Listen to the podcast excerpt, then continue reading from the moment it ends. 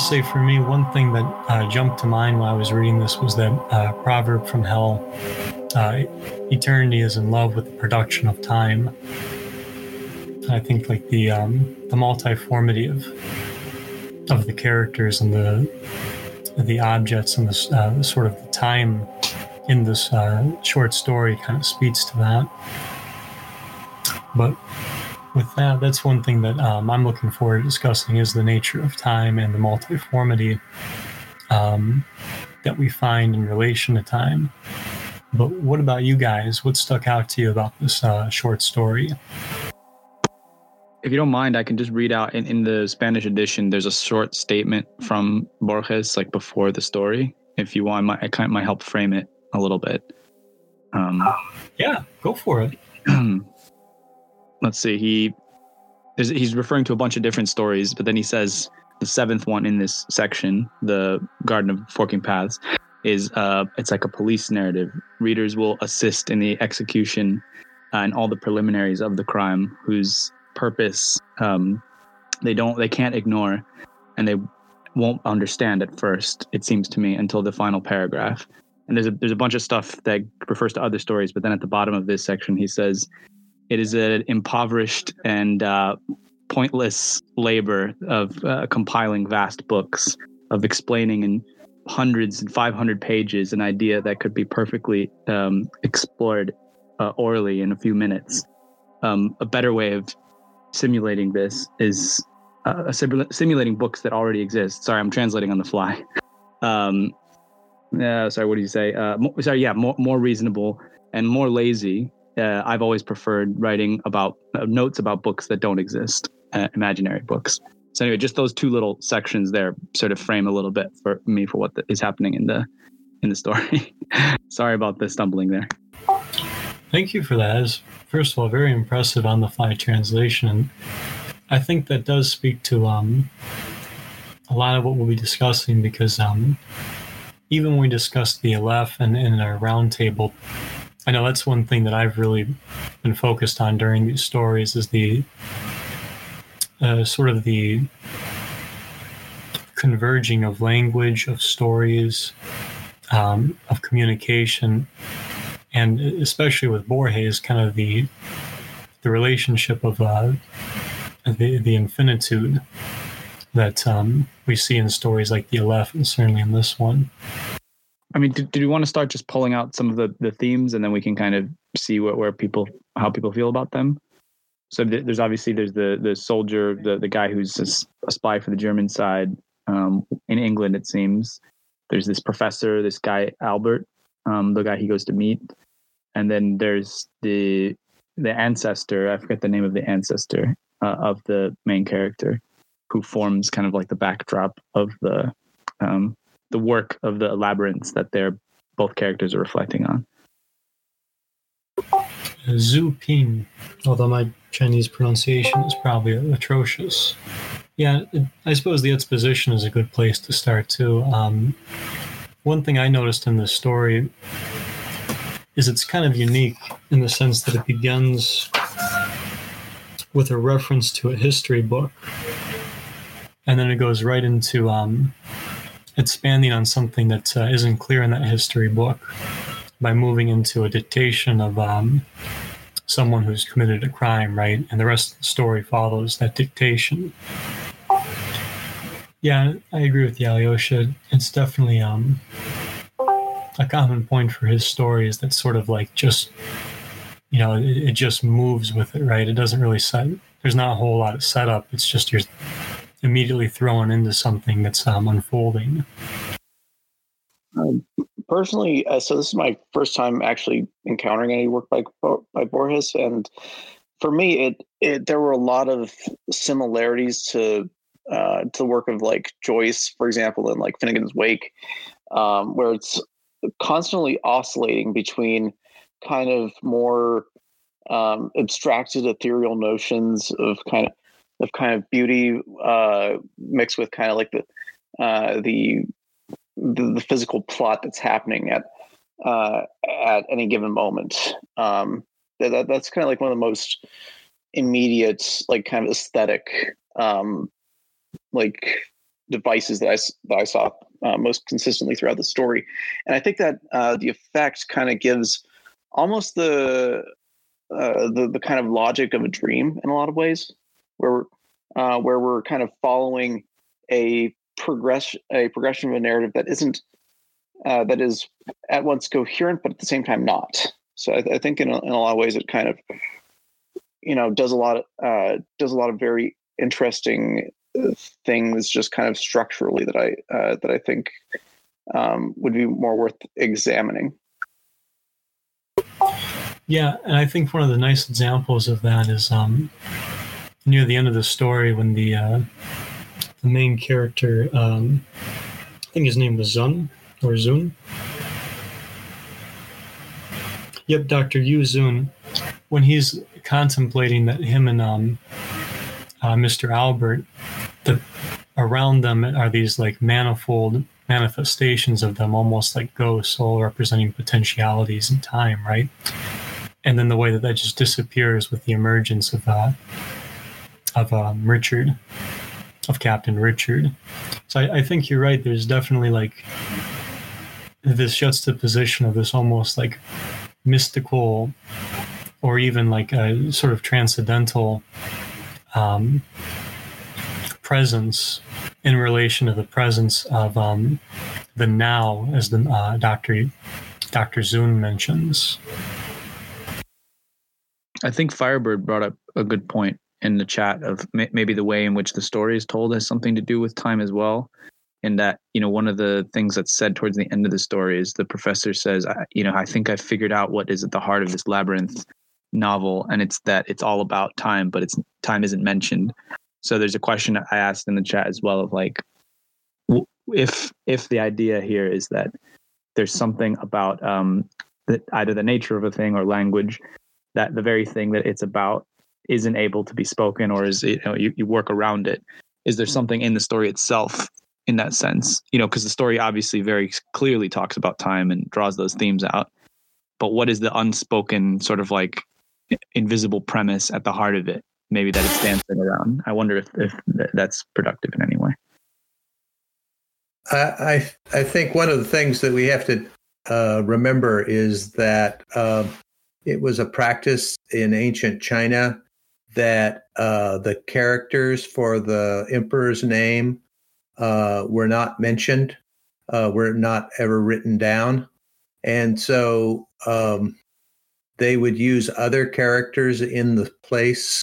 And so that's how dating happens in, for manuscripts in um, in China is that uh, uh, if the emperor's name is not mentioned, uh, then you know it was under that emperor's reign.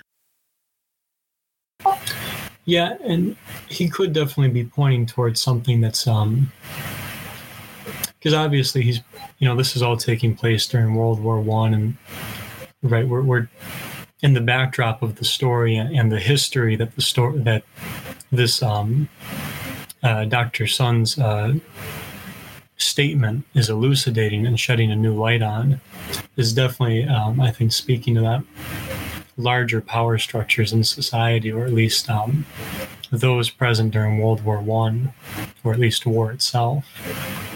Are there other thoughts? Where can we begin to see what a um, what word or what theme might be sort of um, underlying this this story without being actually spoken?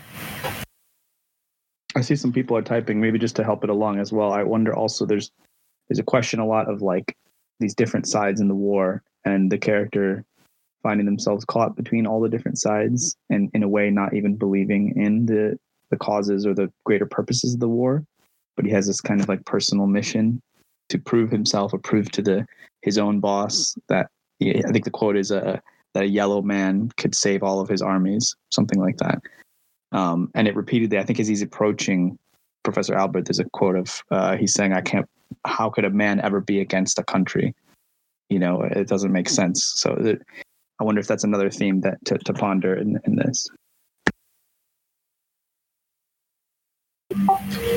Yeah, and it takes us back to that, that sort of overarching backdrop of war, right? Um, especially World War One being at least in, in history class in high school, it's presented to you as something that's um, is supposed to be like a question of allegiance to all these different countries going to war uh, for the sake of alliance and for the sake of nationalism, right? I'll say too. One thing that interests me is this: this statement serves as like a a testimony, and in some ways a kind of confession, right? This is the Dr. Sun um, explaining how he, you know, what he did, how he did it, and sort of, um, you know, making a confession of guilt, if you will. And I wonder if that might lead us into um, answering the question Alyosha has posed. What is the that more like underlying theme that's not really spoken? Jerry, could you expand on your idea about authorship? Um, yeah. So so basically, I um, I kind of had this. Um, so I so there's a kind of towards the uh, like about uh, about two thirds of the way through. There's there's a um, there's a line in the in uh, in the, the English version that I have that says, uh, and, I'll, and I'll just give you the quote in full context. I foresee that man will resign himself to uh, to more atrocious undertakings, and soon uh, soon there will be n- uh, no one but warriors and brigands. I give them counsel. The author of an atrocious undertaking ought to imagine that he has already accomplished it, ought to impose upon himself a future as irreparable as as the past.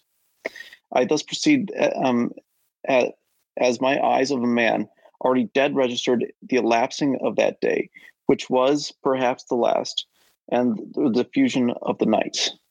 So I, I think with um, with regard to this um, idea of um, kind of of time and ethics, um, you know, I think that um, Borges uh, kind of or Borges is constantly kind of um, getting us to kind of think of time um, as potentially uh, existing in in two ways, in kind of like the uh, um, in kind of a very in kind of a very defined way, you know, very Christian, very kind of like um, everything that has been um, has been done has been done, every, and everything that will be done has already been done as well.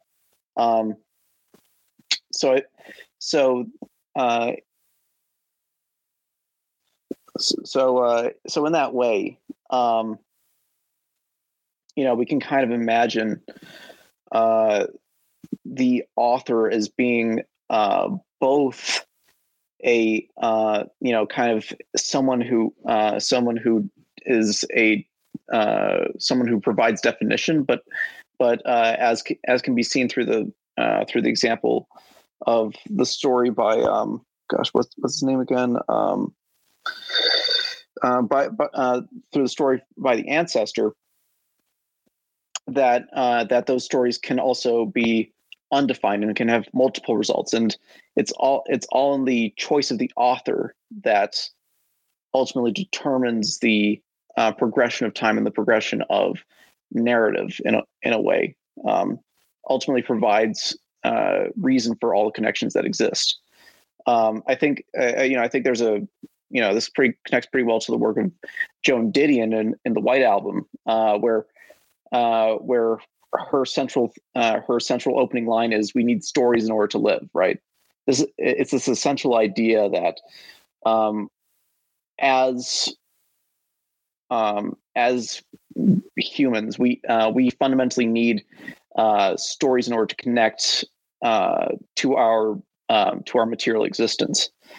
Um, and, and, that and that otherwise there it's kind of like a you know a melange a a soup of kind of traumatic events kind of occurring all around us. So um, at once the author defines both the past and the future, but at, um, but at the same time it can also um, create um, you know a multiplicity of narratives, just depending on how um, how an author, how an individual can um, act within uh, within themselves upon the uh, upon the material and kind of um, non-material world. I think that's an interesting point because you also think about uh, Dionysian Waves Chase in the chat keeps is bringing up that Borges is obsessed with metafictional, self-conscious textuality, and I think that is true. If you think about the story, like he he brings up at one point in the story the the moment in A Thousand and One Nights when it looped back on itself and it starts to big narrate. I think it's Scheherazade starts to narrate the beginning of Thousand and One Nights, and it's interesting what you're saying, Jerry. I guess I think I'm thinking about you know the theme of there there being these infinite parallel worlds and possibilities and the you know time not being this linear thing and what Borges said in the prologue in the uh, prologue that I read to this story about the reader kind of being party to the crime you know that it's not just you know passively seeing this thing happen before them but that you know the reader kind of enacts this by, by reading is enacting this the murder and the, the crime over and over again in the act of reading uh, which might maybe that points to an interesting relationship between writer and author that's slightly different than the idea of like a passive relationship. It's almost like an uh, Ars literature, right? It's a story about, in some ways, writing and a story about uh, the, the act of reading and telling a story right all at once. Um, I do want to read out the quote from Augustine that Winterese gave us. So give me one minute to scroll up. Uh, Augustine of Hippo writes in, we believe, Book 9 of the Confessions, uh, something to the effect of, I know what time is until the moment I try to speak of it. And I think that does speak to the story in the sense that there's all these potentialities and multiformalities that sort of exist simultaneously. And yet, uh, the narrator also points out that, uh, I'm sorry, not the narrator, Dr. Soon also points out that things are happening in the now. So, in the same way, like, there's all these things that could be happening in the story, and yet uh, we find that this is the path it takes, right? If it's a forking paths, there's a way that the labyrinth seems to be followed does anyone want to read out the rest, the, the full fuller quote there that um, was bolded there from Winterese? Oh, thank you. I missed that. Um, so Augustine says, What then is time? If no one asks me, I know. If I wish to explain to him who asks, I know not. Yet I say with confidence that I know that if nothing passed away, there would be there would not be past time. And if nothing were coming, there would not be future time. And if nothing were, there would not be present time. Those two times, therefore, past and future. How are they? When even the past now it, even when the past now is not, and the future is not as yet. But should the present be always present, and should it not pass into time past? Time truly it could not be, but eternity. If then time present, if it be time, only comes into existence because it passes into time past, how do we say that even this is? Whose cause of being is that it shall not be, namely, so that we cannot truly say that time is, unless because it tends not to be. So then I like your point about starting to the, the delay of the battle, right back into like the, the context of this confession. Um, and it speaks to that larger theme about um, the contingencies of battles and the way that warriors and um, those involved in this fight boldly and bravely. So, what do you guys make of this um, this story in the sense that uh, it elucidates a delay during World War One of uh, what would have otherwise probably have been a successful um, British attack. So we're having a little debate here in the chat. Maybe others can weigh in about. Um, I'm just sort of trying to walk us back to the, the the narrative and see if we can walk through this. So the the story starts with the delay of a battle that no one knows the true reason behind. We're we're seeing a glimpse of it through this historical footnote that we magically have access to through the story. Um, the, the delay comes from a spy knowing that their demise is imminent and needing to communicate a message, but they don't communicate the message verbally or linguistically, uh, but in the incarnated death of the person they kill. That was my words. Uh, I was saying that I believe the protagonist continues to deny their own agency while at the same time having to make choices. So they keep saying, uh, you know, this was already going to happen, or I foolishly thought. Maybe we can pull up those quotes, but they, something about the on the train when he thought, "Oh, I, I escaped Richard Madden by doing this," but he was only postponing the inevitable. Um, so there, I feel like there's an aspect of there, sort of like self, a self fulfilling prophecy as well.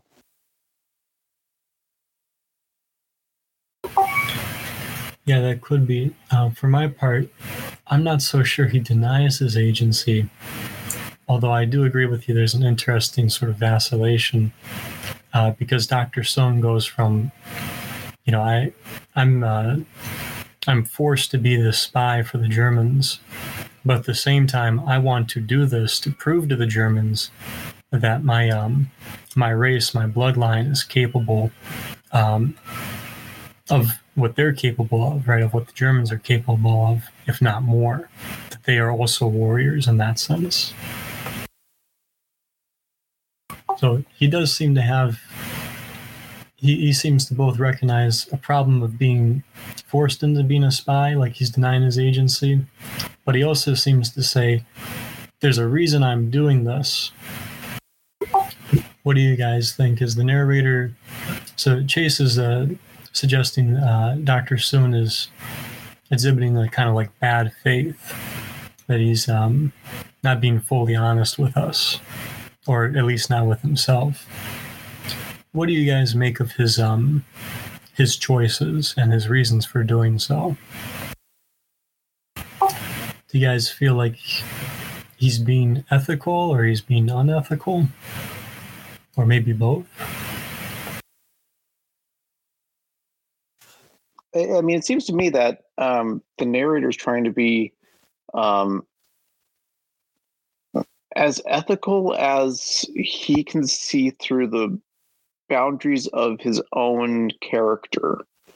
And what I mean by that is that he um, he thinks that he's doing the right thing. You know, he thinks that because of his you know kind of positionality, and, and I'm kind of reading more kind of outside the text, but because uh, because of a lot of factors that have come to be in this uh, in this character um, that you know um, to the extent that he's acting ethically um, it's not it's it's not a deontological kind of ethics. It's a um, it's definitely more of a kind of um, th- this is what is ethical from my subjective view.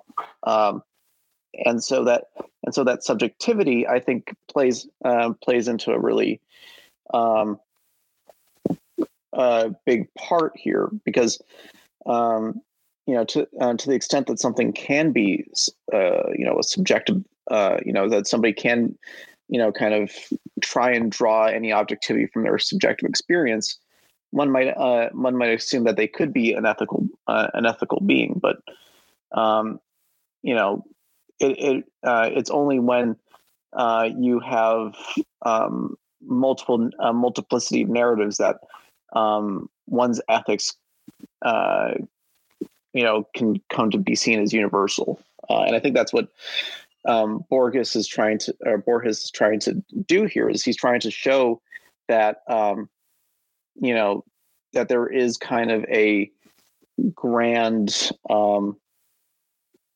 like swath of uh, of potentialities that exist within um, within an individual's uh, you know uh, yeah I think I think what uh Dionysians just said right there uh, which uh, which uh, which is what makes a uh, a self fulfilling prophecy. Um, I think that I think that's that's kind of what uh, what this is. It's a um, your ethics kind of are a um, kind of make your own narrative in a way. They they fulfill only um, only the the limits of the possibilities of your own experience. You know, I'm reminded too of um, so what you're describing sounds to me like you're saying it's not deontological, it's teleological. And in some ways, I think it actually what Borges does is sort of juxtapose the two because there's there's the deontological nature of being a spy, right? So, like, whether you want to look at it from an ethical point of view or a legal point of view, there's obligations. there's duties, right? And in this way, I think you could even contrast that with his with Dr. Sun's um, sort of internal struggle toward his ancestry, in the sense that he's struggling with um, does he have a duty to his blood, to his ancestors? And in that larger sense, isn't there a sort of trajectory toward that, um, toward a purpose, right?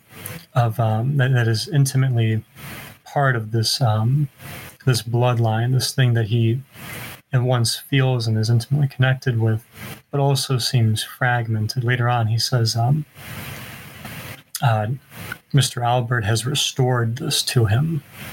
I mean, I think it's also interesting that when uh, Professor Albert is describing what uh, Sui Pen said that he was going to do, I'm looking at, again, sorry, I'm looking at the Spanish edition, but he says, I'm I'm retiring or I'm I'm you know I'm stepping away from the world to write a book and also I'm stepping away from the world to construct a labyrinth. And yeah, but I, I suppose it's obvious in a sense looking at it, but Borges seems to be saying, oh, I'm sorry, and this final bit, um, the curious legend that Sui Pen was proposing a, a, labyrinth that would be strictly infinite. Um, so I feel like there's an implication here, and I did do feel that fits with Borges's style of writing from the little I know, from what we've read and, and what I've read externally. That you know that there's no such thing as that, that I guess that to write, you know, to write a book and to write any kind of story is is always to construct this kind of labyrinth, is to have this um, thing that has that is filled with many connections and many possible routes of, of understanding and meanings not not in a relativist sense, but in the sense of um, you know always being able to be picked up and sort of re-stitched in in a different way. Um, and yeah, I, I, I feel like in a way that's kind of what he's getting at that there's no you know whereas for a second there right before that I think the guy says oh this is the labyrinth here and he points to the desk. And and the the the protagonist misunderstands and thinks that it's an actual object. But then he says no no no it's it's not that's not what i mean. It's a symbolic labyrinth. Um and i guess maybe going on jerry's point maybe there's a sense that that can also translate into experience as well or just you know life as well that you know the the idea of linearly kind of moving through time and just having experiences without all of them kind of being pregnant with other possibilities is a bit you know short-sighted or a bit fallacious you know yeah, I like your point, right? Because there's a temptation to think of an ethical choice or an unethical choice. Um, and I think Jerry mentioned this earlier, like in terms of, um, you know, isolated from multiple narratives.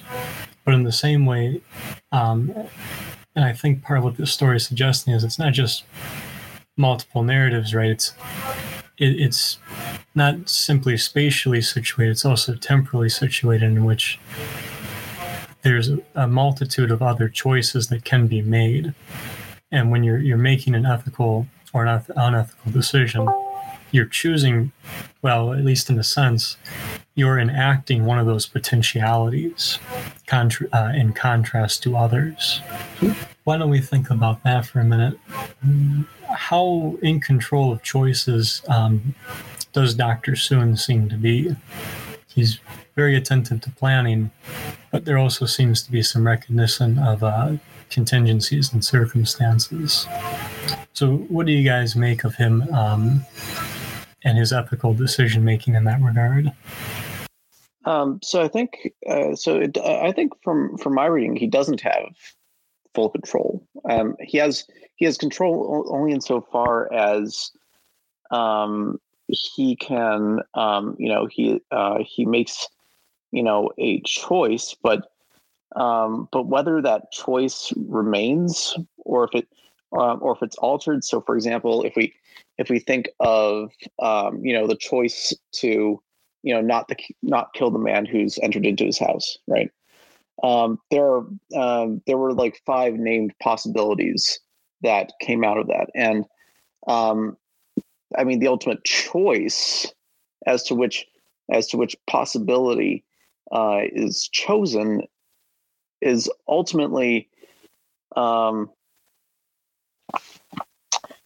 uh, that it's ultimately kind of like a uh, um, uh, what am I trying to say?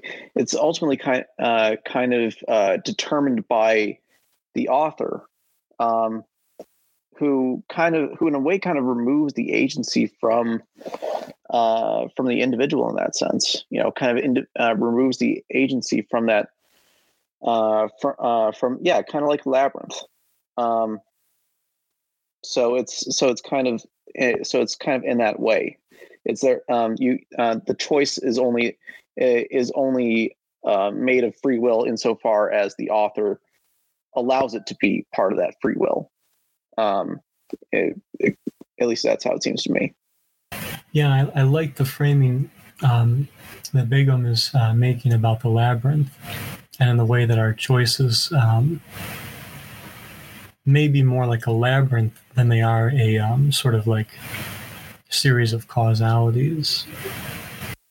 Uh, just to read the what Begum wrote, she she writes, "Can it be like stepping into a labyrinth?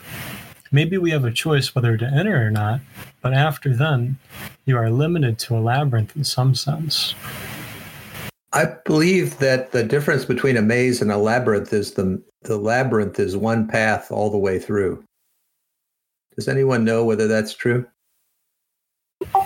Yeah, I do not know, but um, maybe it is worth talking about, like uh, what we mean by labyrinth time or by by labyrinth here.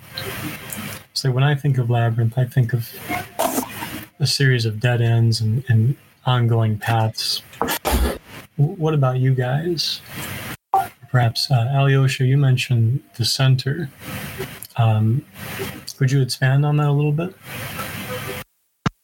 Well, it's interesting. I mean, the character, what is it? He gets off at the train station, and then somebody tells him, "Oh, you know, the way to get to, you know, certain this Albert guy's place is, you know, you go and you keep taking lefts and lefts and lefts until you get there." And he realizes, "Oh, that that's actually the way that you can trace yourself to the center of a labyrinth."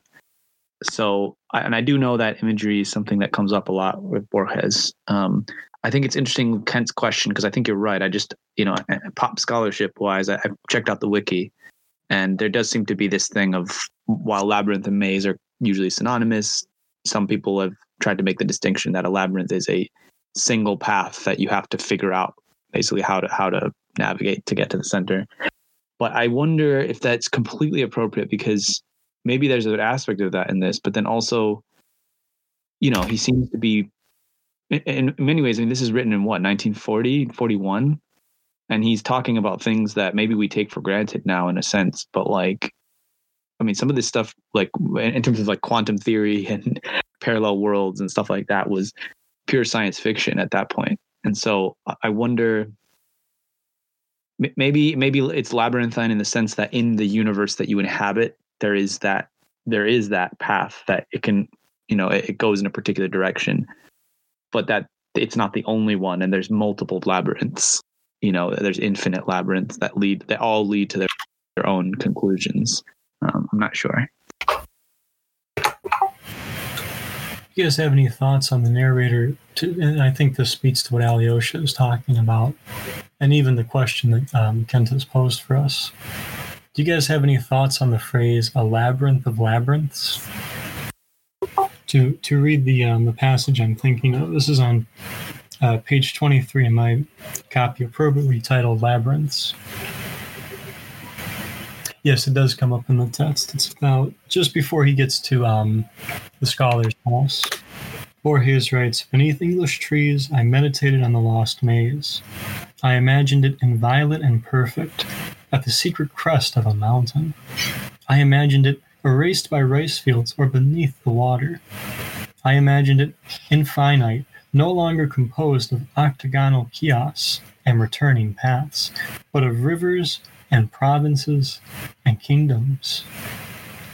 I thought of a labyrinth of labyrinths, of one sinuous spreading labyrinth that would encompass the past and the future, and in some way involve the stars.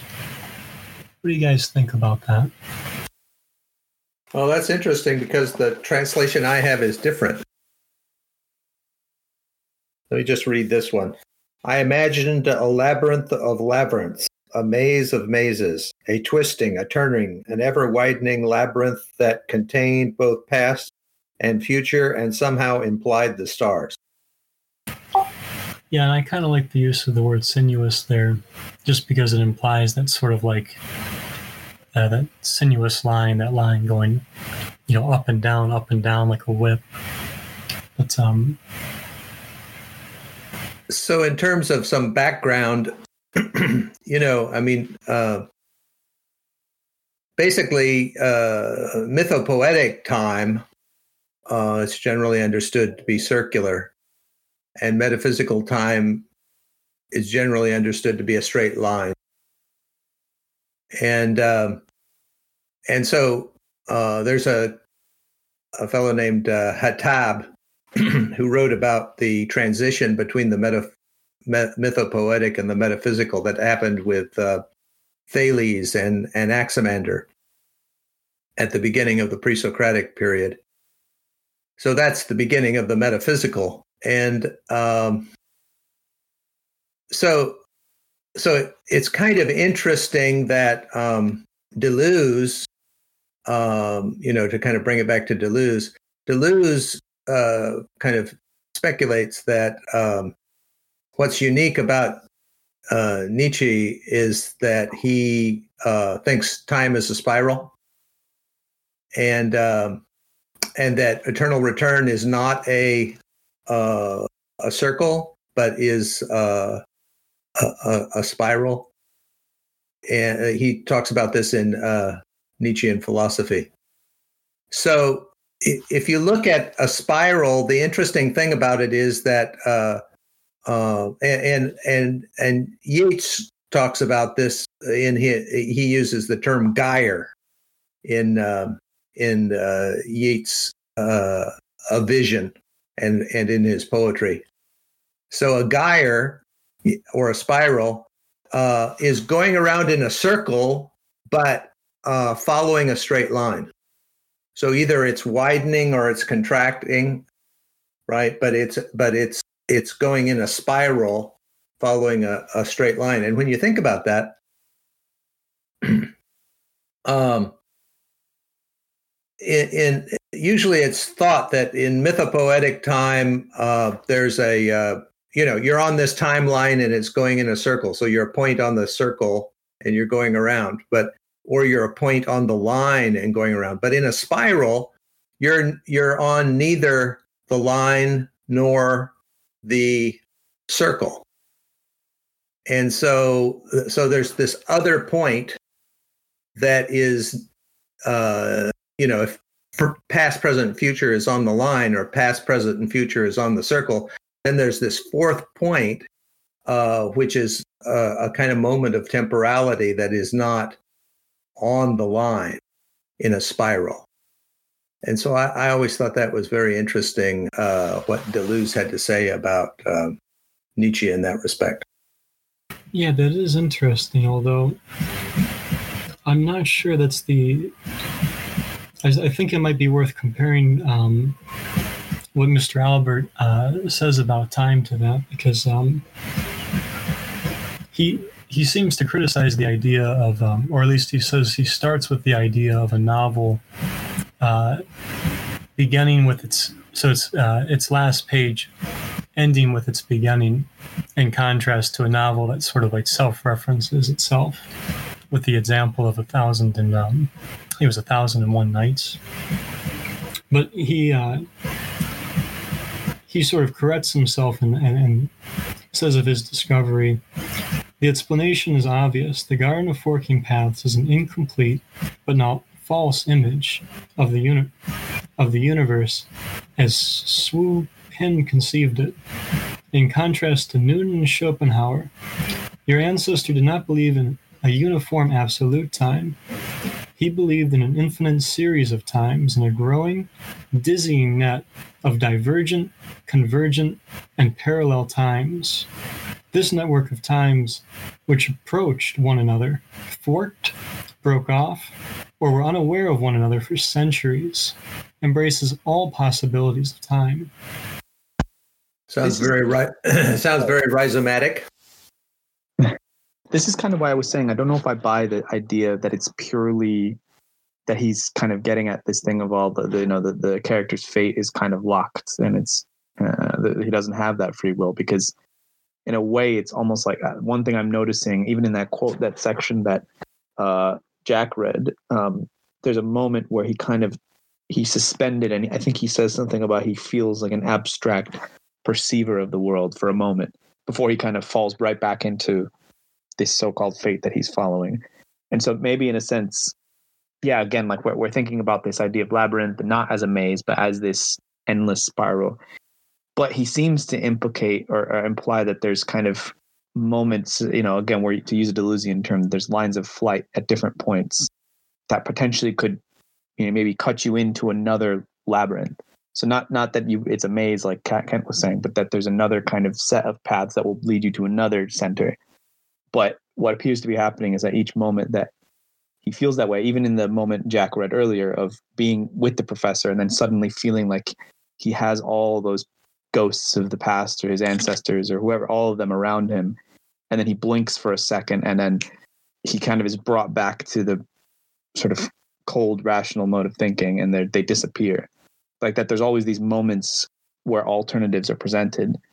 But if you, again, I'm thinking back to that quote from the beginning of the Borges, the prologue, where he says, uh, you know, uh, things that can be communicated in a few minutes in speech that end up being 500 pages in a book you know like in a way i see that as like the rational kind of sort of analytical faculties being that that book and the the what he's kind of sarcastically or ironically getting at with this the speech part i think is is these ineffable moments of reflection. So like whenever the protagonist is is contemplative it seems like he doesn't feel tied by his fate all of a sudden he says well maybe it doesn't make sense to be against a person uh, uh sorry against a country you know when and, and there's that little I don't know if anyone can find that quote. I don't have it in front of me where he's he starts to wax poetic about the fireflies and the the things around him in the garden.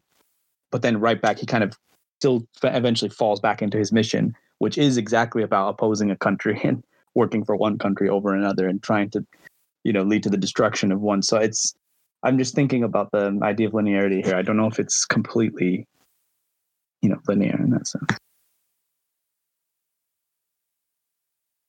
I'd like to mention this statement. Um, I guess it starts here. I, I, paused, as you may well imagine, at the sentence I leave several futures, not to all, uh, my garden of forking paths. Almost instantly, I saw it. The Garden of Forking Paths was a chaotic novel, a, a phrase, several futures, not all, suggested to me the image of forking of a forking in time rather than space. So uh, another another thing that kind of reminds you of is the Everest's uh, idea of uh, multiple worlds theory, which is a simpler uh, model of uh, quantum mechanics than uh, the Copenhagen hypothesis where the you know all the worlds are real uh, and they're constantly forking. Yeah, and I think that's closer to how I understand it because I don't I don't know if I really see this circular in the sense that um you know there are these potential times that converge and diverge from one another that are parallel and intersect you know and this relationship of those times creates the labyrinth of labyrinths, I think. Well, if, if the labyrinth is a uh, a single line that's going kind of going in a circle and going toward the center, uh, then a labyrinth of labyrinths would be kind of like a multi-dimensional stack of those. And so th- those could be seen as the forking paths, the the, the kind of multi-dimensional stack.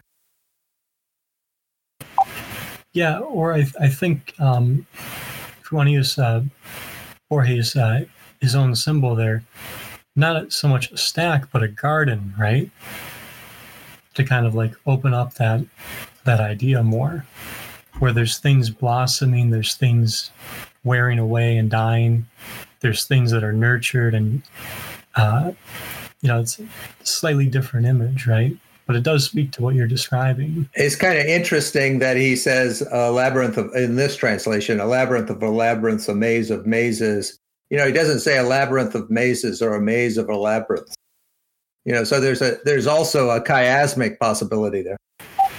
Yeah, and with that idea of chiasmus, because I think that's part of what Alyosha is locking on to what we've kind of described. Um, I think you're right. It's not just about the center. Um, there's almost these two juxtaposition, or this basic juxtaposition in the near in um, Dr. Sun's life, right? The juxtaposition of his ancestry and the juxtaposition of like his role as a spy, like we were talking about earlier, and the way that these intersect and diverge from one another in in relation to how they could um, otherwise have that relationship. So, why don't we try and think about that a little bit deeper? Um, oh, geez, I'm probably going to have to look for the quote, but somewhere in here, he talks about his ancestry in the sense of like inheritance, but also in the sense that his ancestors are contained in him. That it's, you know, it's this sort of image of their blood running in my veins, right?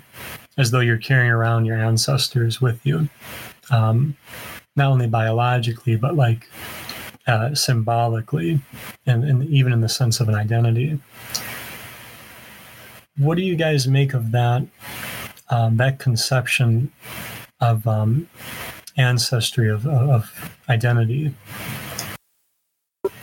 Do you think that's kind of true that there's this way that your your ancestors or your like uh, your your family tree kind of flows down into you and flows through you?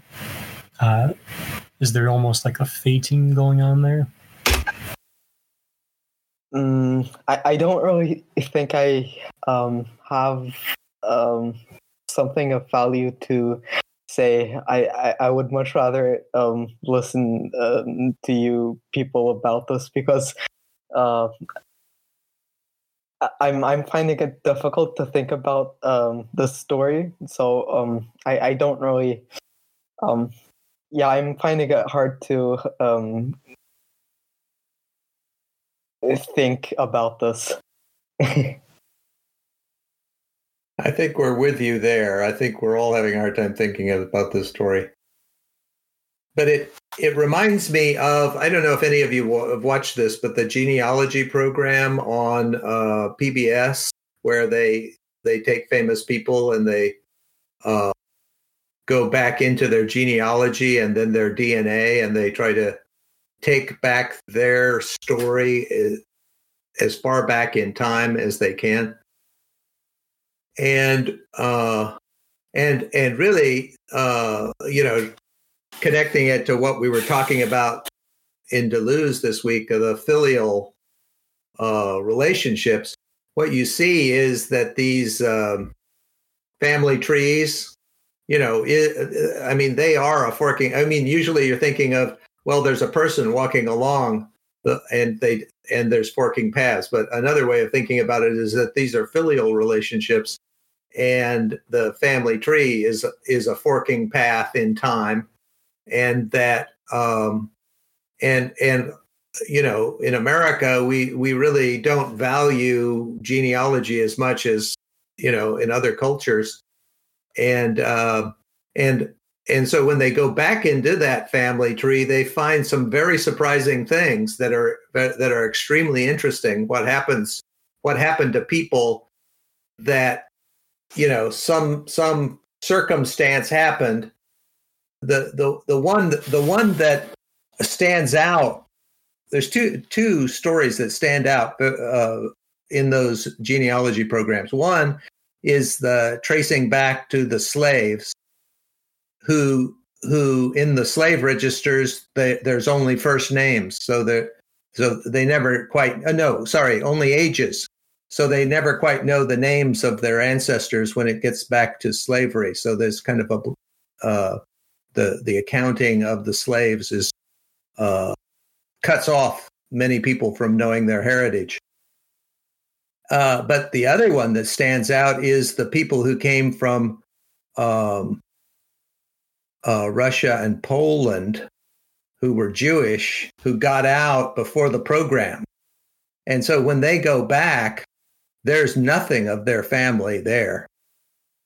And and if their ancestors had not migrated, uh, and a lot of times those stories of migrations were fairly harrowing, uh, you know, they wouldn't have existed. So so in that sense, if you look at those genealogy programs, you can see this the kind of like a dynamic uh, example of the forking paths of the filial.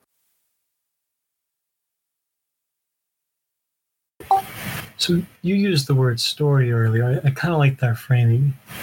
Let me try the question this way. Is our story that of our ancestors, or are we writing our story? I mean, I think it's interesting. I've been pondering as we you guys have been talking this section.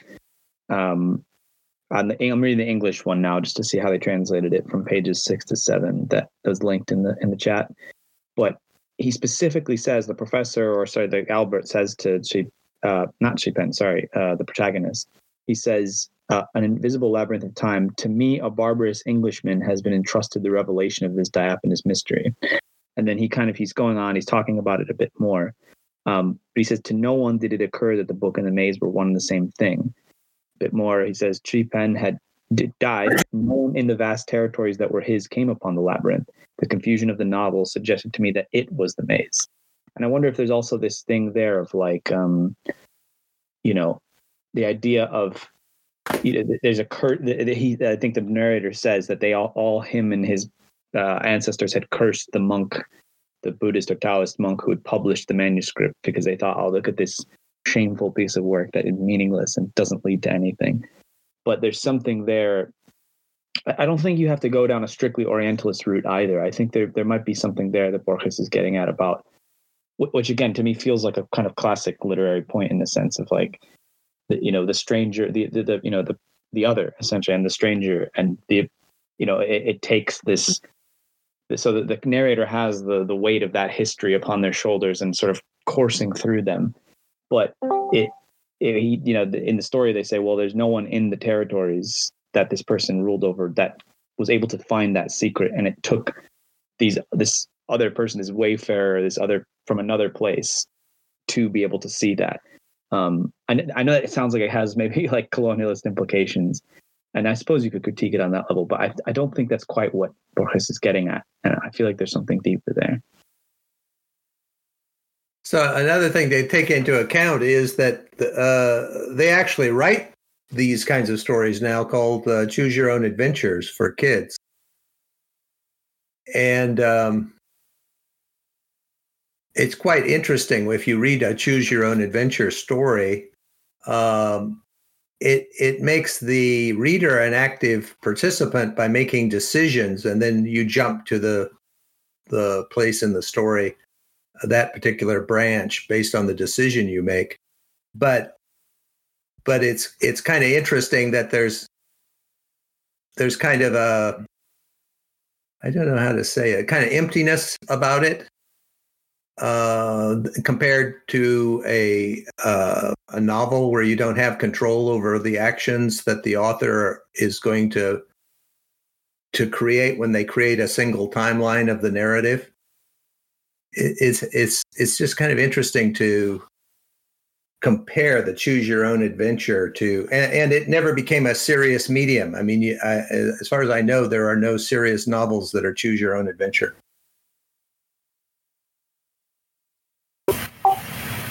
I think we're getting closer to um, opening this up. I, I, like where we're expanding into this territory through. Let me pose a um, juxtaposition. Dr. Sun's ancestor um, had a position of power, having mastered um, not only poetry and calligraphy and the arts, but also, if I remember correctly, having a kind of um, tyrannical power, power over the society, right? Um, I think the it is written um, not only of erudition but also of tyranny,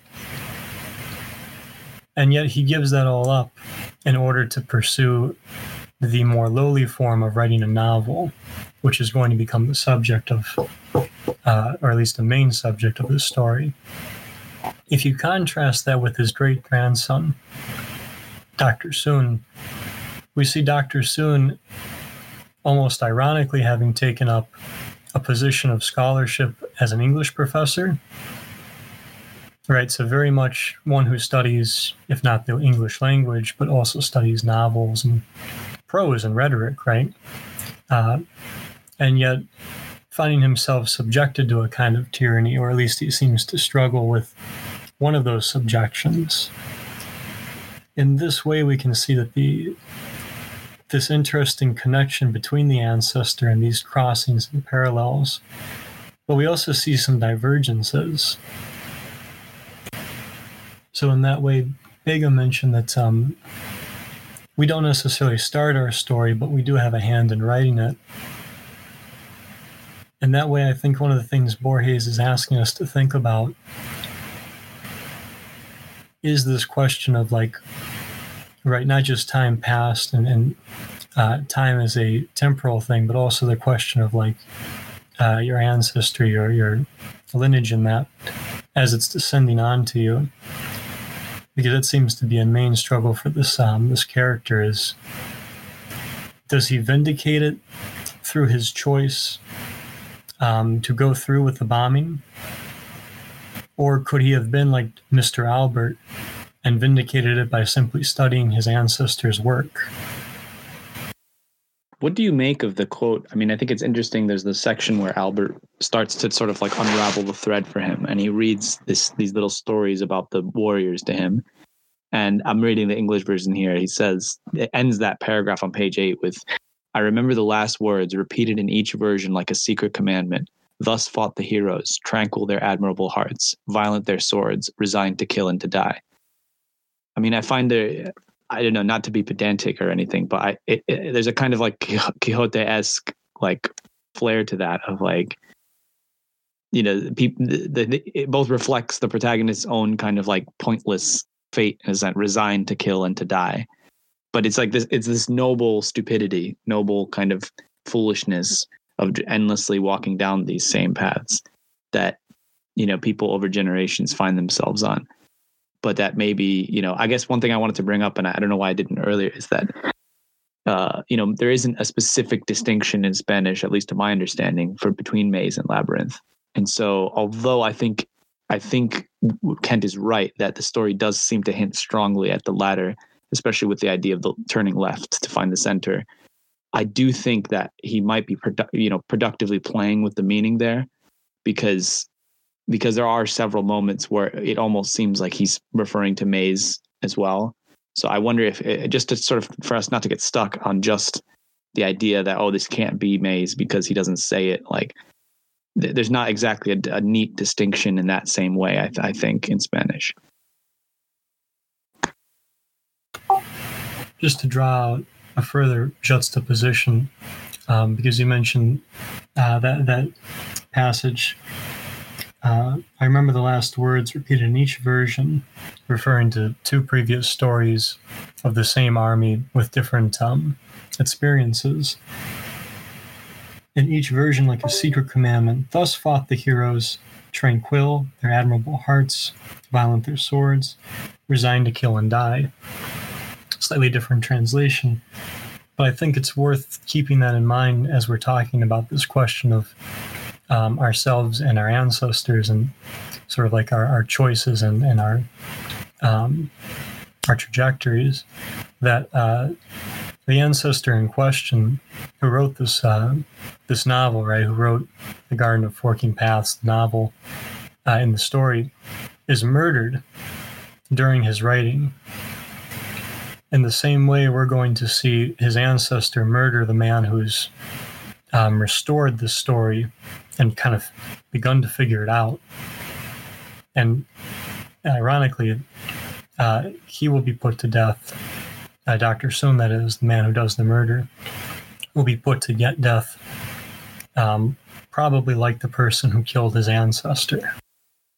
I think it's worthwhile uh, kind of as a tangent, mentioning, uh, you know, Heidegger wrote this uh, small book called Time and Being. And what, what's interesting about that book is that he kind of reverses um, Einsteinian uh, relativity theory. Uh, you know, in relativity theory, there's, you know, uh, X, Y, and Z minus T, you know, um, but it creates this, uh, you know, space and time creates this four dimensional block. And then there's geodesics running through those blocks. The paths are geodesics running through the block. Um, Heidegger reverses that and talks about uh, uh, you know, at least my interpretation of it is that he talks about uh, present, past, and future uh, minus one dimension of space. And so, uh, you know, I mean, this this reversal of uh, taking the moments of time as if they were, you know, their temporal dimensions, and then adding space to it. And and basically, what he came up with is what Minkowski spacetime is, which is uh, where you have these uh, light cones, and if you venture outside the light cones, that's nowhere. And so that's the the, the one dimension of space that's added. And so there's this duality between Minkowski and you know normal Einsteinian view of four dimensional space that is kind of interesting to consider in this context. As we're getting to this question of, I, I, see the question of agency coming up too, and uh, in a moment I'll let uh, I'll cease my speech on that, so someone else can um, give their viewpoint. But I think one thing we can begin to wonder here is we're seeing these different kind of um, paths juxtaposed with one another. We see the Garden of Forking Path, uh, the novel, uh, sort of extrapolated by Mr. Stephen. And as, as Alyosha quoted, right, uh, even though he's a barbarian Englishman, there's certain irony, right, that this um, this sort of um, Chinese um, text is understood by a man who is in, in no way Chinese and yet becomes a sonographer. Or not a sonographer, a sinologist. Um, there's this question of, I think, we, we mentioned earlier, like tele- teleological ethics and, and, and purpose, right? Which is sort of interesting to think about in relation to a, a juxtaposing of times that converge and diverge from one another, parallel and um, parallel and intersecting with one another, if if any of them even touch or if they don't, right, uh, all at once. And yet, there's this question of faith that comes up where it's there's you know the the characters say things like, "On this man's fate we remark," or um, "This is um, you know I've resigned myself to this fate." These kind of ideas that there's sort of this thing in the future that um, the now is going toward. And in that way, it calls into question the question of agency, right? Could I just read out? I, I kind of want to read out what I'd said in the chat in, in response because Begum was talking about the agency thing. Um, I, I, this is just you know the way I'm interpreting it, but I said this. I suppose the way I'd see it is whenever he rejects the legacy that he has, he thinks of himself just as a man on a mission, a noble warrior stupidly set to kill and to die. When he remembers that accretion of ages that's led himself to be in the present, he sees himself almost as an abstract perceiver. I think that's what they say in the text. And all his mission seems small and pointless, but he can't seem to stay there. He always has to bring himself back to the grounded subject he's learned how to be and whose end is perhaps this fated conclusion, but only insofar as he believes it is. So then I, I proposed if he would refuse to believe it, perhaps he wouldn't be stuck in that fate, just as the reader could cease reading or move to another page or choose not to incarnate the end of the story, but feels the need to proceed to its bloody conclusion like a horror movie. And I think that, and I said thus the Borges' comment in the prologue that the reader is party to the crime. I, I do think that's interesting, especially if you think about like I don't know. I think about the modern version of this of like people watching, you know, like uh, gore porn on the internet and like things of like, you know, mass crimes and things like that that are uploaded onto shock sites and things like that. And, uh, you know, there's, there's all these ways of you could even just a very act of seeing or of watching a movie. I think it's a very old point in sort of like critical theory to say that the act of watching isn't, you know, it's not a passive act. It's it's a kind of voyeurism that has its own. It is its own kind of ethical you know phenomenon or choice there's a thing that's happening in that interaction that isn't just receiving information as people like to think about it there's there's a whole set of you know, possibilities just from the act of looking at something that are opened up so i wonder if maybe that's some of this as well that like you know even as we read this story you know there's a way that i suppose you could step away from it in media res again. Just as just as the story starts in media res you could cut out of it and and the narrator wouldn't his fate wouldn't come to be you know but it, you feel inexorably pulled towards that end and you kind of have to you know that curiosity and that feeling of being wrapped up in that in the fate of these characters almost in a sense is what is what actually leads to them going down this road you know and i think that wouldn't be too outlandish for borges who i do think sees the text as something more than obviously you know words on a page but a, a kind of uh, incarnated or you know I'm, I'm, I'm losing my words here but you know an actual thing that one experiences. Um so yeah i don't know. I don't know if that made sense at all but that, that's sort of the things that i'm thinking about. Actually i really like that because the narrator constantly seems to like you're saying he almost comes out of the, fat- the fatalism of his of his arguments right? He says i argue that this was a sign of my courage. You know he creates these sort of these symbols and these like portents of his fate. And yeah i think alyosha you're, you're absolutely right.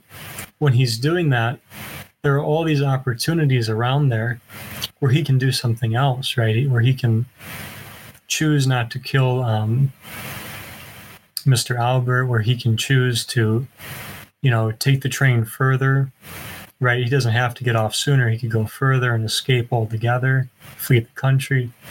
There's there's a a myriad of options available to him that he he seems to for some reason go toward these particular actions toward this end and uh, like i said there's this sort of irony um, that that end is juxtaposed with um, you know the restoration of his his ancestor's great manuscript.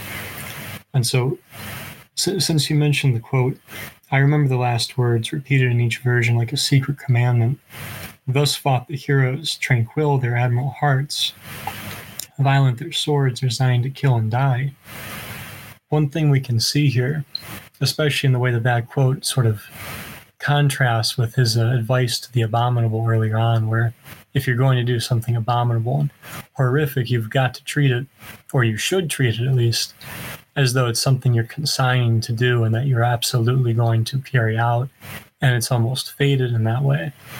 But uh, in, in his ancestors' um, work, it's interesting because um, he's talking about heroes in the way that I think whether the army gets slaughtered or whether they come out victorious, there's still a sense of heroism.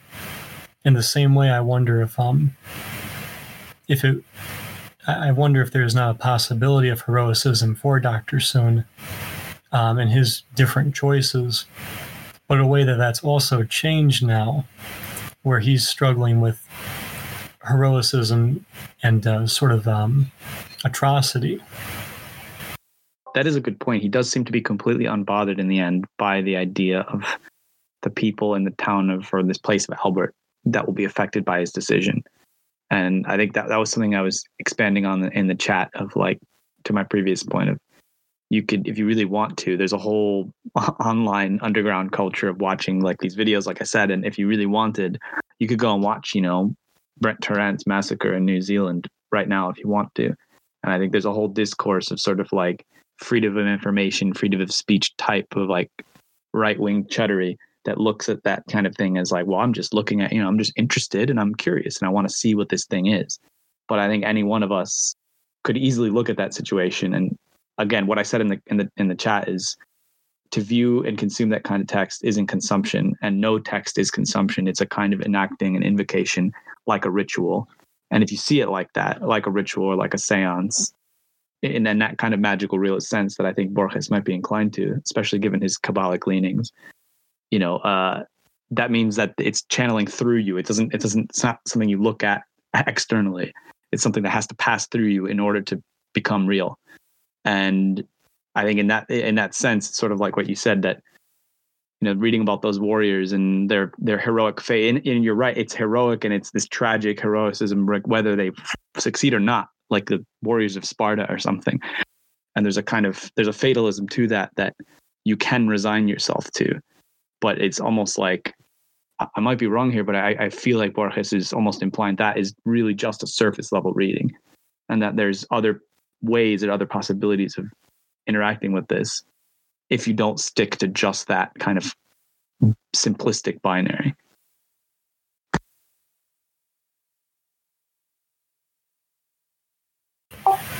Yeah, and I think that helps us expand on this idea of ethicality in this story. Um, that we've kind of been moving toward, and, and we almost have to wonder, right? Um, and I think this is kind of on all of our minds is if there's this labyrinth of labyrinths around us and all these potentialities, how do we end up going? How, how do we end up in this now, making these decisions if we are making these decisions, right? Because there's all these potentialities of um, uh, contrary times and contrary labyrinths, right? There's ways that um, I'm not a character and your other potentialities. Um, or maybe you're doing the talking right now and I'm listening in a different one. And yet, there seems to be this overwhelming sense of morality. Um, because you mentioned the the last um, paragraph, and to expand on this question of sort of the, the atrocious and the heroic and their juxtaposition, or in a, a different sense, just the morality that's being discussed. The story concludes um, with this passage. The chief had deciphered this mystery. He knew my problem was to indicate, through the uproar of the war, the city called Albert, and that I had found no other means to do so than to kill a man of that name. He does not know, no one can know, my innumerable contrition and weariness. What do you guys make of that, that closing statement? Well, I, I'll. I was saying in the chat, maybe maybe he's feeling contrite. Maybe he's feeling this resignation because, in a sense, he quote unquote his legacy. You know, the people have been doing this for generations. He's just one other person in this line of, you know, the the the warriors p- tilting at windmills in, in, a sense, and so he, he's not just uh, one person on his own who committed this horrible act or something. Yeah, I think that's a really good starting point. Let me call your attention, though, um, the phrase, I had found no other means to do so. If there's this potentiality of different ti- um, temporalities, if there's these different times in which alternatives are occurring, is the narrator correct that there was no other means to carry out the mission? Or were there different ways of doing it? Or perhaps, like we said, were there other ways in which he didn't have to do this? Perhaps to ask the question differently, right? Is he in a time where he is consigned to do this and fated? Or is there this potentiality of choice? Um, I think there's this choice, but would he be the same person after the choice? Or would he abandon the former version of himself if he would have changed how he acted? Therefore, like uh, stepping into another labyrinth. Yeah, that's a good point, right? If, the, if there is this potentiality, there's also this potentiality of who he could be and who he is. So, in terms of ethics, what do you guys make of this, right? How do we have can how, how does something like ethics come into being with this kind of um, conception of temporality of time?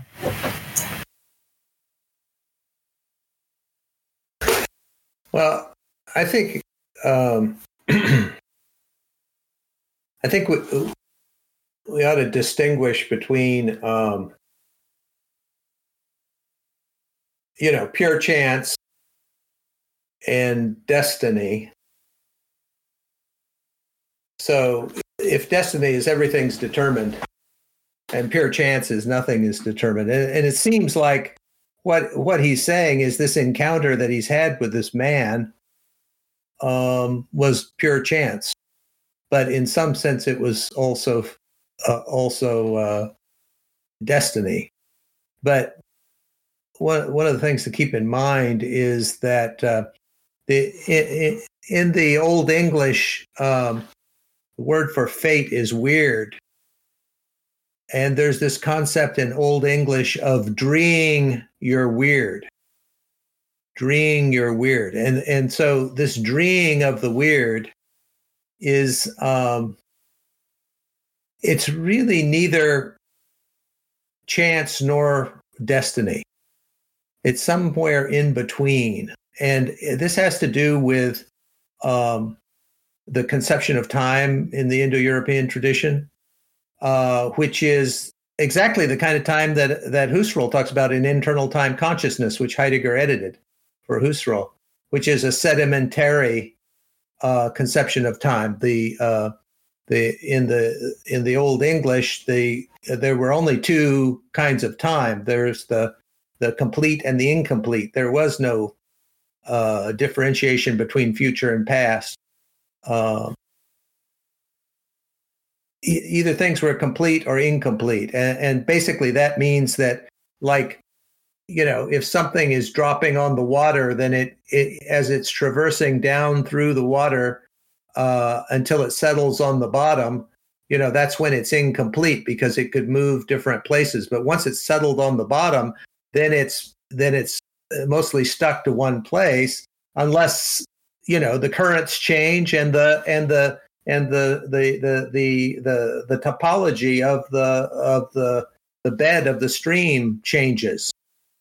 And so that fact that the topology of the bed of the stream where the sedimentation is building up can change is is the difference between destiny and the the fate uh, or weird.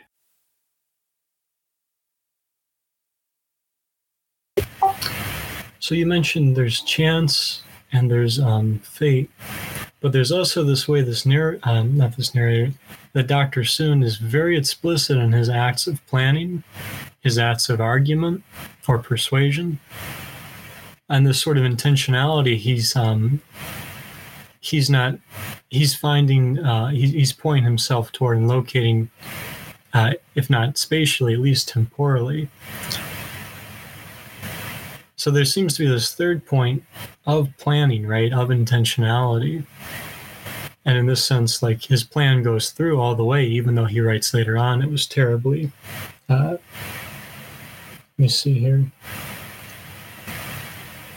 I thought he said it was terribly performed, and I don't know if he meant terribly executed in a sense from the standpoint of a plan, or in the sense that it's just a terrible plan altogether because of the atrocity of it. But either way, right, we have somebody planning to do something that um, is certainly ethically questionable, whether it's heroic or villainous. And he seems to understand that um, in both ways, finally falling on the sense of like his innumerable contrition and weariness, suggesting that at the end of this, right, if this is a confession, it's one of contrition rather than heroic um, exploitation. Begum, um, could you expand on what you just wrote in the chat? That is not only very relevant, but very interesting. Um, so um, there is this concept of destiny in which you are you are kind of uh, in it and you cannot really escape it but you can um, it, uh, not constituted, but like created when you make choices in your path. So in Islam, I'm not sure if that is the correct interpretation, but there is this word in my language uh, that is kaza. It is, and it is similar in our language to, to accidents that you are like a striking moment met with something in which you have to make a choice. But uh, looking from the meta perspective of the destiny, both choices and their endpoints are somewhat given, and all those like forking paths, if you will, are like given to you. But what you will do in that exact moment is not determined. So I as an agent you are in, you are obligated in you are obliged to the contingency as well. You are part of the contingency and by choosing one of them you almost like continue that path and continue your destiny in that position. So it is very delicate because when you think too hard about it it seems like it is contradicting destiny there's like a trick to it when people explain it that it is it doesn't contradict the destiny. So i'm not really sure if free will can be in it or not but this is uh, like how it was depicted to me that destiny is like a maze or like something that there are like choices in it but which choice you will make is not predetermined. And maybe you can like create your own path in that too. I don't know. Yeah, I, I love what you're you're describing there. And I would even say if, if we are encountering time, if we are encountering events, to be more delusional about it, where there's decision making in that, and we're finding these forts in the paths, um, or these these forts in the labyrinth, as you said, we have to wonder, right? Where there is a path, is there not a destination or destinations, right? And this is, I think, one of the difficulties that this text is suggesting too is like,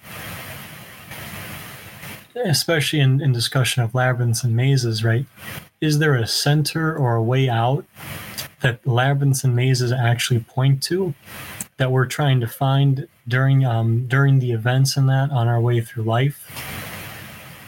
Or is it less clear and more difficult to say, especially if these labyrinths are part of a more meta labyrinth? I mean, I do think the whole idea of the labyrinth of labyrinths is interesting there because, you know, what if you follow the path to the center of the labyrinth and the center of the labyrinth is another labyrinth? You know, so it, there might not be an endpoint in, in that sense. And it might be that we we perceive it as that, and we you can give it a name and say this is the end point, but that it, it contains its own, you know, endless spiraling of other possibilities. There's a Russian doll kind of Nick nature to it that maybe we do a violence to when we just say even this thing of like, oh, he reaches the center of it. We're like, yeah, but the center is another enigma that he has to, you know, unpack.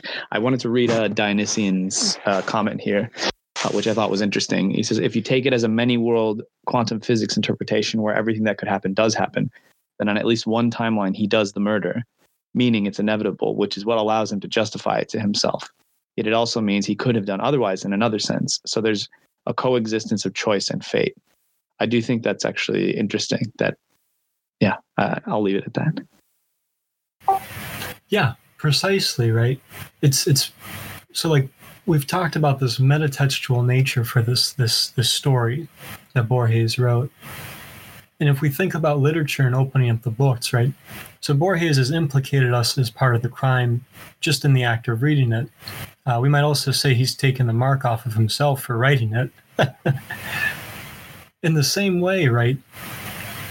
When we read a story, there's all these mysteries we're confronted with, all these potentialities, things that could happen that aren't happening that the author could have written or that we're at least able to imagine and even interpret or at least juxtapose our interpretation with potential ways of having written the story.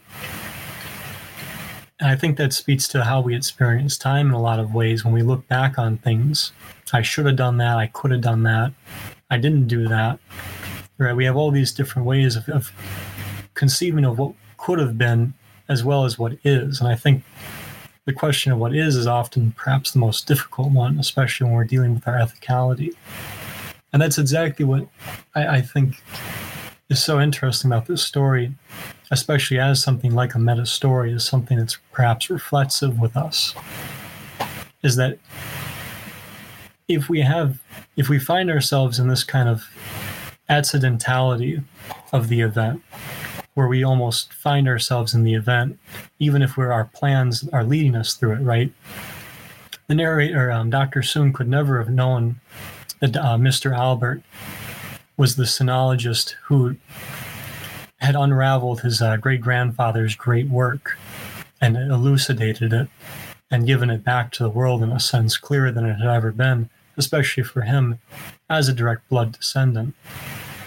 Right? This gets into the difficulty that is morality and trying to figure out how we should live in recognition that there's these different ways of living, that there's these different ways of handling events.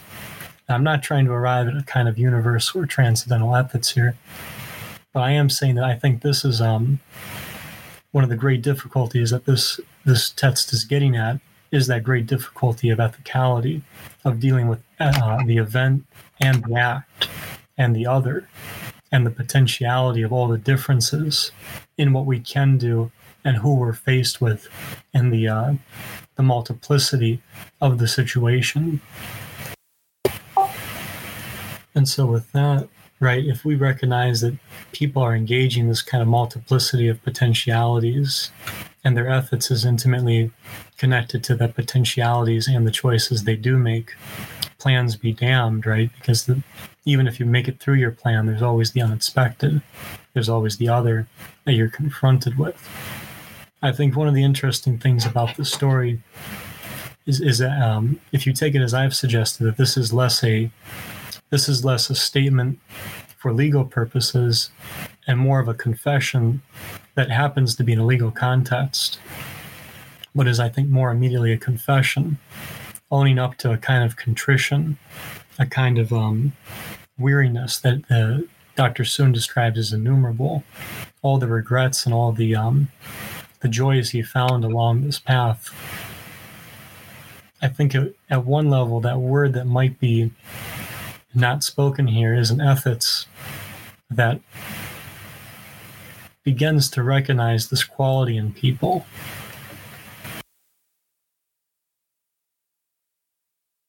And I do not want to call it uh, empathy because I think that I think that might be too limiting in this sense, or that might not be exactly what I'm I'm trying to suggest. I don't know if people saw this quote and then just uh, uh, uh, separately, I, I, found this article that just kind of is talking about the piece. Um, there's an interesting aspect that I don't think we considered about, uh, you know, Albert's relationship with Ts'ui Pên, and it sort of brings up the possibility of Albert being the one who killed Ts'ui Pên in order in order for the novel to be incomplete. You know, so being again in another kind of complicity, be Ts'ui Pên either asking to be or instructing Albert to murder him, and then Albert sort of being murdered in turn, like always leaving this uh, incomplete story. There's something about the the need to have this story not reach its conclusion, and the the circularity of it in a way of like it almost starts to look like Albert is the one writing the story rather than the protagonist, which I think that is uh, that is obviously a fun contradiction in, in a Borgesian sense. Um, there's another interesting parallel that this article brings up that I just wanted to, to draw our attention to. That was a bit earlier about the the theme of war. Um, it said uh, the story initial uh, the story gives the, the reader a real life historical figure, Liddell Hart, Liddell Hart, the English soldier, military historian and interwar theorist, known for the principles of war he addressed in his reaction to the high casualty rates of World War One. Uh, restates the profoundest truth of war is that the issue of battle is usually decided in the minds of the opposing commanders, not in the bodies of their men. A quote that is derived from Sun Tzu, and then he kind of points out that that Yu Tsun might be a, a, an interesting anagram of that. Um, so Liddell also claims to be responsible for the initial plans that had become the Blitzkrieg attack. Uh, Borges might be making a commentary on warfare uh, and acknowledging uh, you know other predecessors and, and, literary predecessors by subverting these two instances within one person's actions. Anyway, those are these are two kind of tangential points, but I just thought it's interesting because the whole time we've been focusing on the ancestor angle, but even true to the own theme of the circularity of the story, I did we never really considered Albert as a anything other than the one who kind of delivers the final message and then is murdered, as opposed to one who potentially has in his own way helped to orchestrate this situation. That's interesting. So you're it sounds like you're suggesting then that um, in the same way that um, Dr. Soon has a hand in this unfolding, so too does Mr. Albert.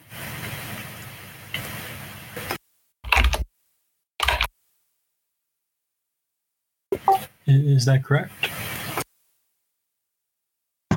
Yeah, I think so. I mean, I'm I'm just I'm just throwing it out there, but I, it's very compelling to me now that I think about it. And yet, I would still say it's not in the same way. Although I think there's probably, you know, I, I think, and oftentimes the the question of retrospect is one of morality. Um, especially in this story where it is told in retrospect in contrast to history where um, history is not is, is, is not brought to light this this testimony up till now at least. But I would say um, if we're going to stick with this uh, this kind of idea of events and acts, right, and this way that we converge um, temporally and spatially, then yeah, I think Albert's action, uh, Mr. Albert's actions have led him to this point but um, I'm not sure. So his actions having led him to this point in his pursuit of um, becoming a, a sinologist, right? That's the juxtaposition between um, Mr. Albert and uh, Dr. Soon that I think I think speaks to a lot of uh, the themes in this, especially in, with the common thread of um, the author of the Garden of uh, Forking Paths. Sorry, significant about what? Uh, Mr. Albert's role in um, this the story unfolding and uh, us arriving where we have, where he um, he dies. Well, like I said, I mean, it's just speculation, but it's almost it almost seems like something has been entrusted to Albert whether on purpose or not.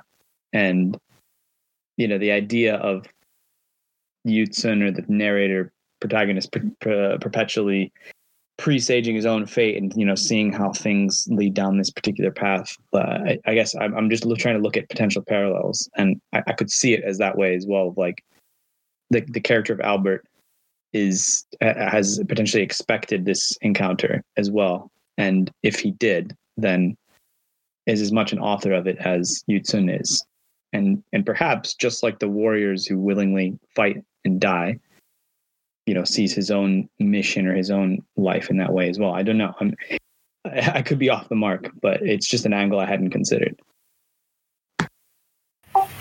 I do like your point about secrets because, right, Mr. Albert's secret, in a sense, is discovering the secret of the Garden of um, Forking Paths, right? Is un, uh, is unraveling the interpretation and the kind of the um, the understanding of it. Right, is ultimately making a sort of literary argument, which is different than um, Dr. Sun's need to get this secret, to get the secret, the secret of um, bombing Albert out there in the open so that it can happen.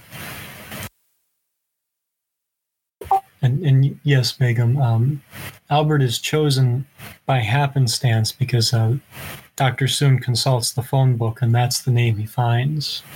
And it seems to be the only name in the book that he could choose. Uh, I think it was the only name in the phone book with um, the last name being Albert.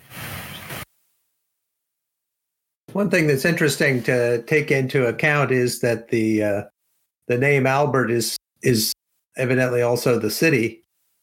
Um, so there's this conversion, you know, from from time to space, suggested by the story.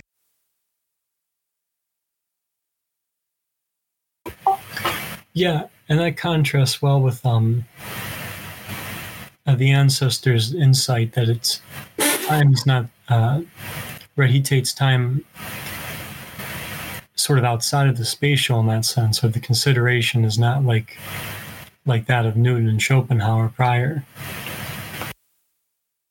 You know, part of the perspectives on time, you know, that we ought to consider is uh, also uh, Heidegger in being in time, where he assigns the existentials to the moments of time and basically says that time itself in every moment has both past, present, and future in it. And that and that's existential time.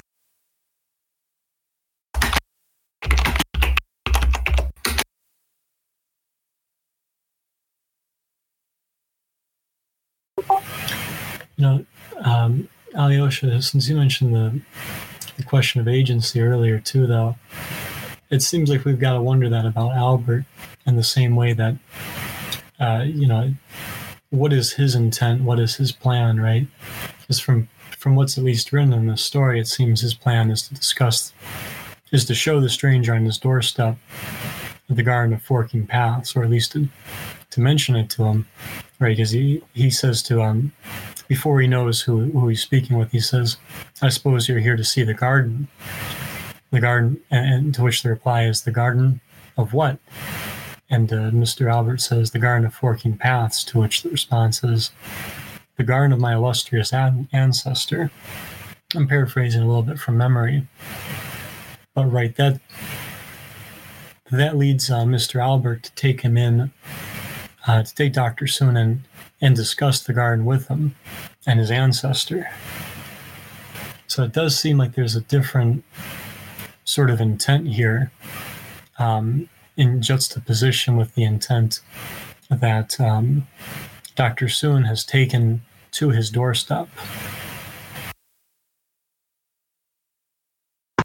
But again, I, I mean, I guess what you're saying, the intent is to discuss the labyrinth and the meaning of it. But then I, I guess I'm saying, eh, well, is that the case? Because he specifically says, he talks about the the strictly infinite labyrinth being Ts'ui Ts'ui Pên's goal, right? So if he believes in that vision, then I guess I'm I'm theorizing that it's it's possible that Albert would also see the fallaciousness of trying to somehow, you know, solve or finish the labyrinth or beat it somehow, and that continuing to allow the mystery at, at its center to live is is in a way continuing to serve it you know? I don't know that and and that in that sense he might not be his goal might not be communication so much as preservation. It sounds like you're saying the ethical question for mr albert is how much if any to divulge about the garden of forking paths which again that's an interesting cross point with the you know the notion of the secret right? The secret as the word out uh, albert versus the the seemingly secret that mr albert has unraveled. Which i guess i think i can kind of see your point too because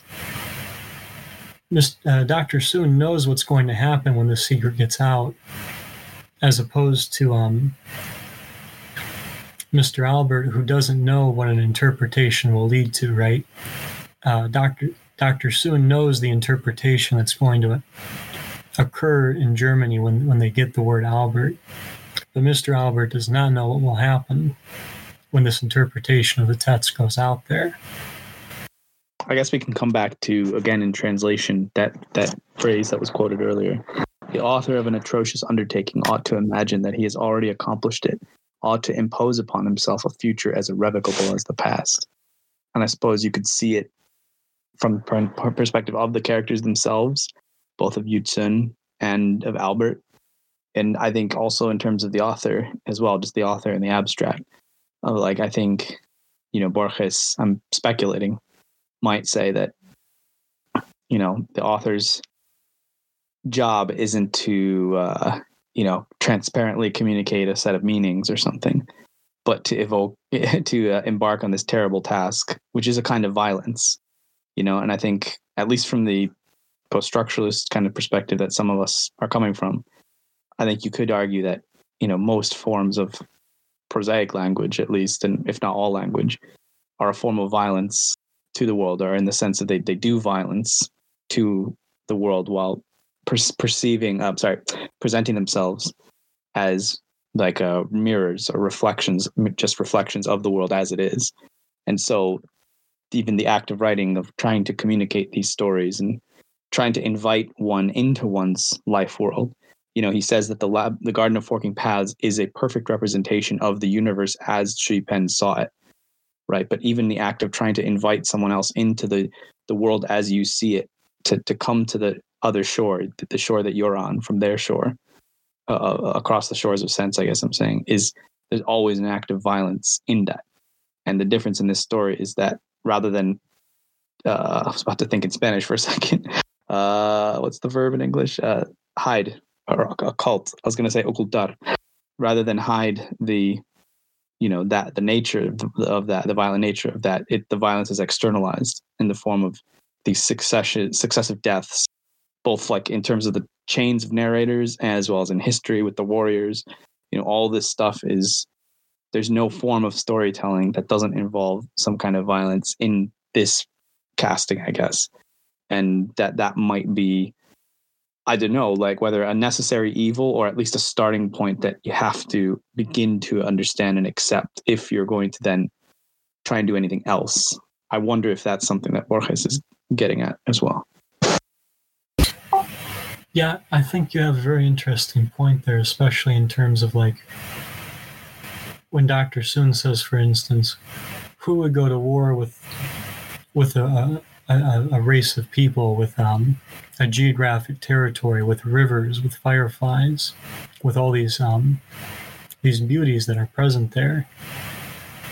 And I, I think you have an interesting point too, where it's almost like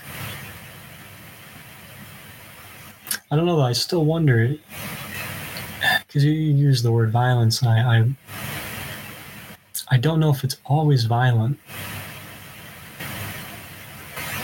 For instance, I don't know if Mr. Albert does a violence to um to Dr. Soong during the story. Dr. Soong actually seems incredibly grateful, so, so much to the point he says in every single uh, possible labyrinth, I am grateful to you for doing this. Of course, the response to that is not in every single one, um, as Mr. Albert says. But even then, that's a form of violence too. I mean, he's sacrificing himself, isn't it? So he's on the other side of it, but he's whether he's willing or unwilling. I guess what I'm saying is that there's no even the whole act of like the, the linguistic act of transmitting the code of what this city is happens through the death of this man you know and and let's not forget either that the whole story is taking place in the context of a war as well and that this is kind of like a small aside within that war so i, I definitely think whether whatever you want to call it there's a form of violence or sacrifice in all in every kind of like layer of this story but it may be just sort of uh, subsumed under other things yeah, I do see where you're coming from, right? Because even even in that moment, there's a bit of a clash, right? In the sense that um, Mr. Albert corrects Dr. Soon. I guess I would ask you, how do you mean violence? Well, again, I'm, I'm just thinking out loud here, and other people feel free to jump in. But I'm I'm just saying, you know, communication in this story, if you if you just want to take a step back and just look at what's happening, kind of uh, instinctively, the act of communication in this story is not an easy one. It's not one that just happens by people having conversations. It's a difficult one, at the very least. But it seems that to me that's more than just difficult. Like there is a as a spy, you know, this character has to commit an act of violence to carry out his mission, and that even for like we said, Albert and and his reading of the story, like you know, the, the original telling is that Ts'ui Pên is killed before he can finish the novel, right? But as you begin to read it more, it starts to look like well, Ts'ui Pên's intention. Sorry, I, I, don't. I'm making up this pronunciation. For all I know, it's completely wrong. Uh, but that his intention all along was to keep the story open ended and not finish it, which then you know it, it, you can you, you know you can lead that down its morbid conclusion of like, does that then mean that Ts'ui Pên either expected, anticipated, or desired to be killed in order to not finish the story? Uh, because, like all of us, there is that inexorable uh, analytical or just thinking waking mind is the, the the pull of the waking mind to kind of like reach the conclusion of a thing and rather than do that he allows this to happen and then if that's the case then i'm, I'm just again i'm asking in terms of you know textual parallels then couldn't you also read that in terms of albert and Yu Tsun that what you know Yu Tsun is looking for answers but even when he gets his answer he gets his a complete answer and, he, and he's like wow that's really interesting. And then he asks the guy to turn around and he and he says he very calmly points the gun and carefully shoots him in the back. And it's sort of like you know the, i gotta know the the they talk about that circular text which the final page is the same as the first page like that he's fulfilling these they're both they're all fulfilling these roles but in in all of this if i'm just going to make a, an armchair reading I, that's what i'm saying that if we're thinking about the role of the author writing the text what we were saying before about writing as a and reading as a ritual of invocation rather than just a passive act that and and that there's no way of communicating sense across ages across time between beings between parts of being that isn't going to ha- have some form of loss as well like that there's no, not, not going to be some completely transparent one to one ratio of transmission of sense that I'm again my, my armchair reading that I'm proposing is just that there's a that there's a there's a violence in that that we ignore and that the story is just bringing to the fore and and making explicit and that perhaps that cycle you know is continual and in that is is just the act of writing and speaking and language you know that's i'm very particular to that because i'm i like readings of language that are like that but that's just what i'm proposing proposing yeah i do think i see where you're coming from because even when we when we discuss interpretations, right, there is conflict.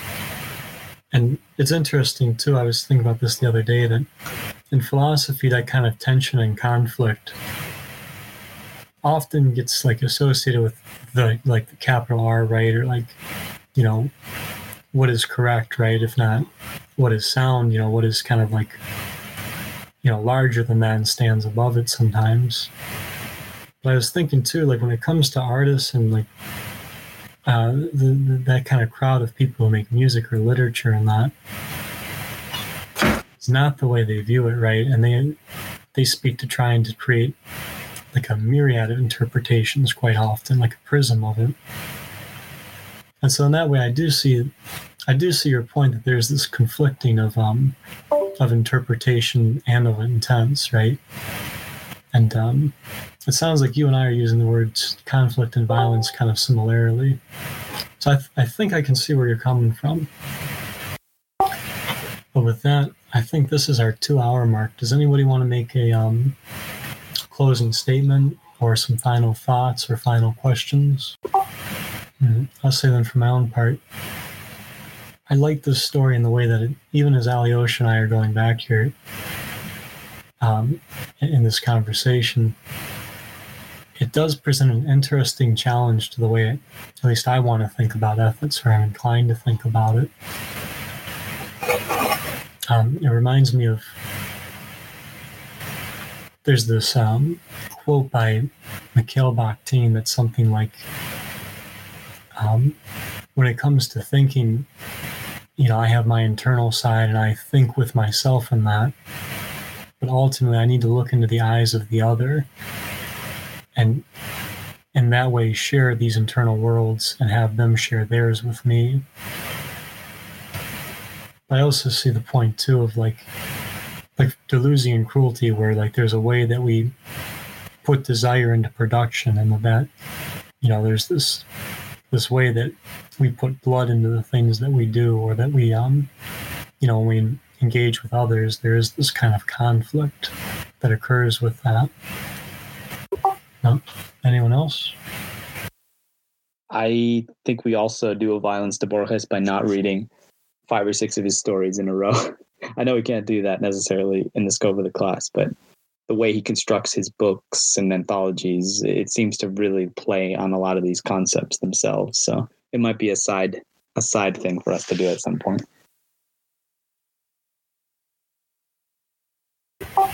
Well said and well received.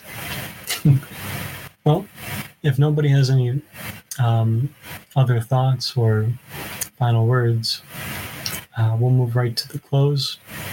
And so, thank you all for being here with us today as we discussed Borges' The Garden of Forking Paths. Uh, we'll be voting in the literature group on the text to read after this one and announcing it shortly. So, thank you for joining us and being a part of the discussion.